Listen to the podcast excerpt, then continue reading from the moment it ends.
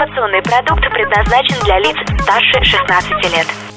Информационно-развлекательный канал Liquid Flash представляет Товарищи, на трибуне кинодиктатор Кин Чик Ин.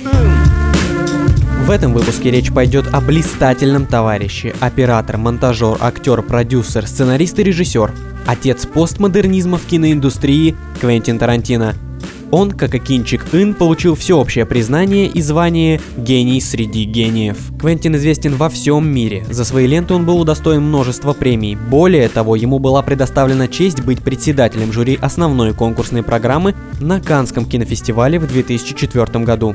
А в 2010 он был назначен также председателем жюри основного конкурса Венецианского кинофестиваля. Работы Тарантино отличаются нелинейностью сюжета, повествованием по главам, эстетизацией насилия и долгими диалогами. Также всем его фильмам присуще какое-то особо извращенное чувство юмора.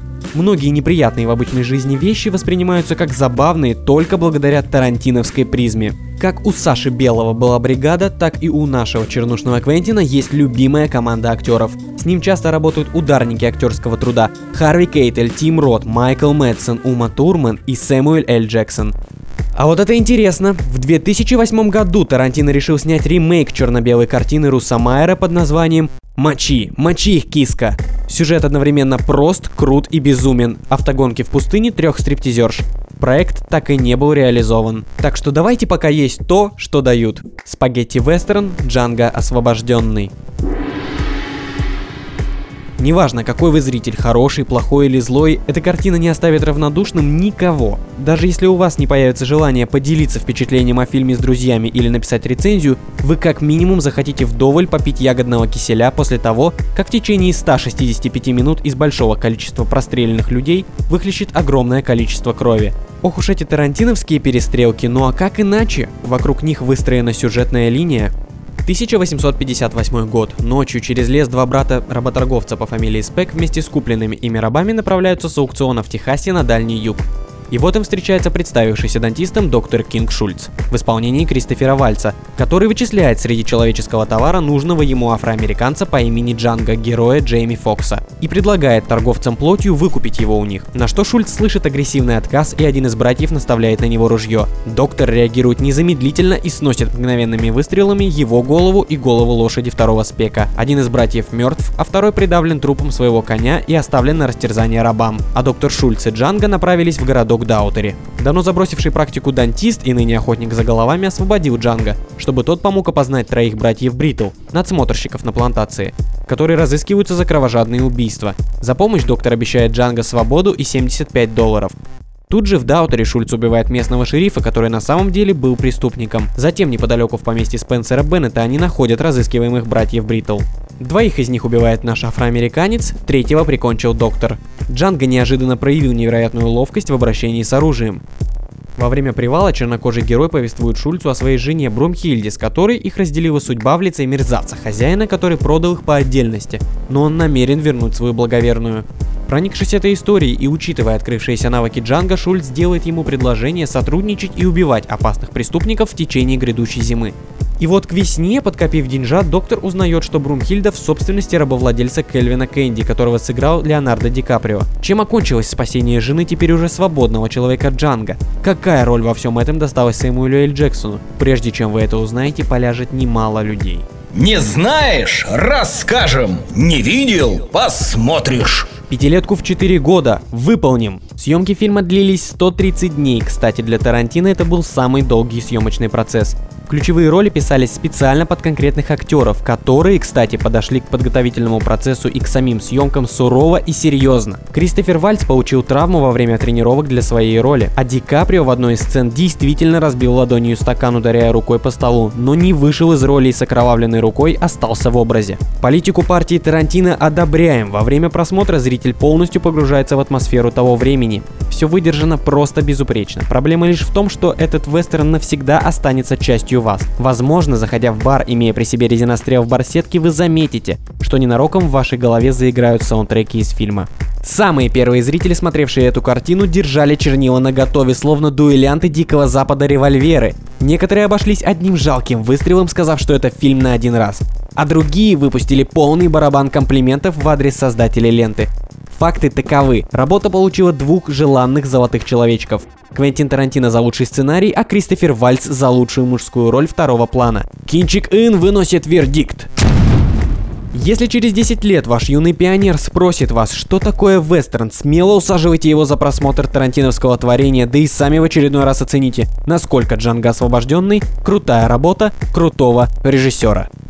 На трибуне кинодиктатор Кин Чик Ин. А сейчас давайте выясним, с чего начинается Родина. Говоря о культовом дебютном фильме Квентина Тарантино, мы также узнаем, откуда ноги растут у бешеных псов. Многие сняли, снимают и будут снимать фильмы про ограбление по всяко-разному, а наш гений представляет вашему вниманию историю об ограблении, действия которой происходят не во время ограбления, а после него. Итак, 8 кабелей людей сидят за столом в кафе. Это мистер Белый, мистер Розовый, мистер Синий, мистер Блондин, мистер Оранжевый, мистер Коричневый, хороший парень Эдди Кэббет и большой босс Джо Кэббет. Парни уже почти закончили прием пищи и ведут непринужденную беседу о музыкальных хитах 70-х и 80-х годов. Доходит черед до сбора чаевых. Вдруг выясняется, что мистер Розовый не платит их принципиально. Всячески отстаивая свою позицию, он сдается лишь после слов Джо Кэббота, заплатившего за его завтрак и потребовавшего, чтобы Розовый вложился наравне с остальными, после чего все поднимаются со своих мест и направляются к выходу. Покинув забегаловку, шестеро мужчин, носящих цветные имена и одетых в одинаковые черные костюмы, совершают вооруженное ограбление ювелирной лавки средь бела дня. Но тщательно просчитанный план срывается на месте преступления, их поджидала полиция. И грабители, потеряв в перестрелках двоих членов преступной стаи, мистера Синего и мистера Коричневого, незамедлительно скрываются с места преступления. Кто поодиночке, кто по двое бандиты съезжаются в условленное место сбора на заброшенный склад, где дожидаются Джо Кэббета, чтобы получить дальнейшие указания.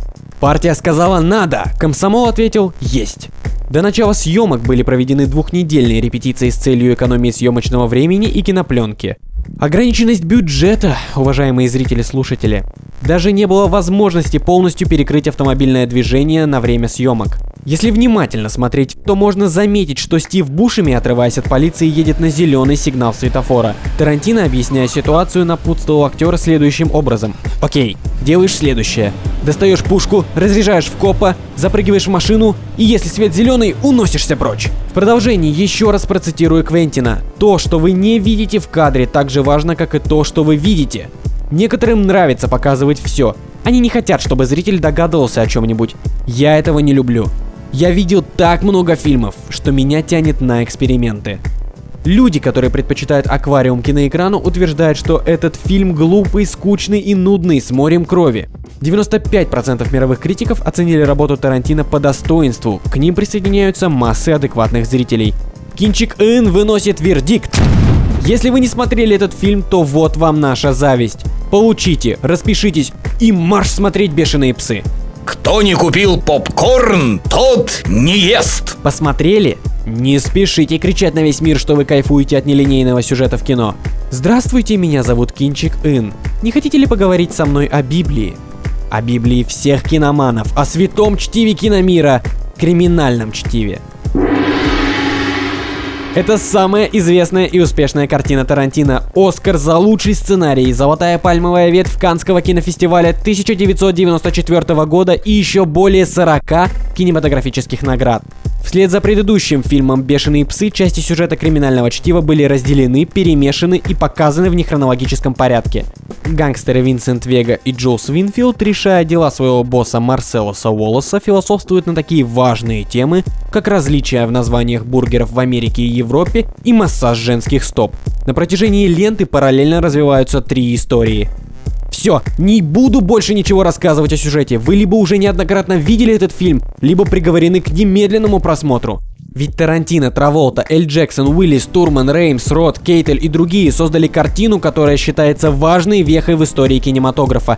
Все детали, действия, диалоги. Да что уж, опять же говорю, вы либо все это знаете, либо сами должны оценить все великолепие фильма. Все в восторге, и лишь меньшинство а мы сейчас вводим понятие нового меньшинства в обществе, так вот это меньшинство называет криминальное чтиво бессмысленным чтивом.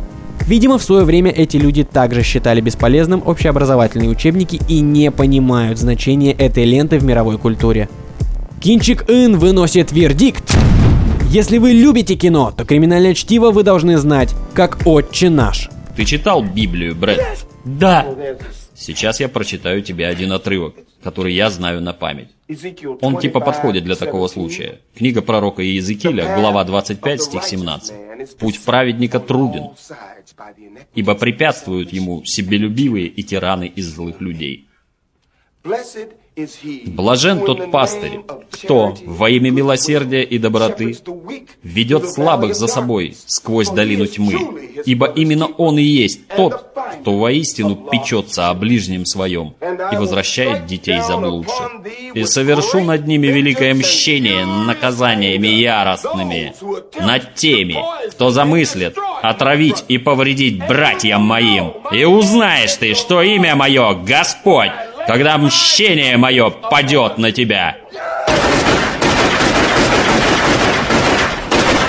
Мухи отдельно, котлеты отдельно. Квентин никогда не был женат и не имеет детей. Режиссер заявил, я не утверждаю, что я не буду жениться и не заведу детей, пока мне не исполнится 60 лет. Но пока я сделал именно такой выбор и пойду по одной дороге. Поскольку это мое время, чтобы делать фильмы. Квентин, а пока мы будем твоей семьей. А что, кто-то против быть родственником живого гения и мастера своего дела? What? Say what again? Say what again? I dare you. I double dare you, motherfucker. Say what one more goddamn time. Go on. Does he look like a bitch? What? Все на синему.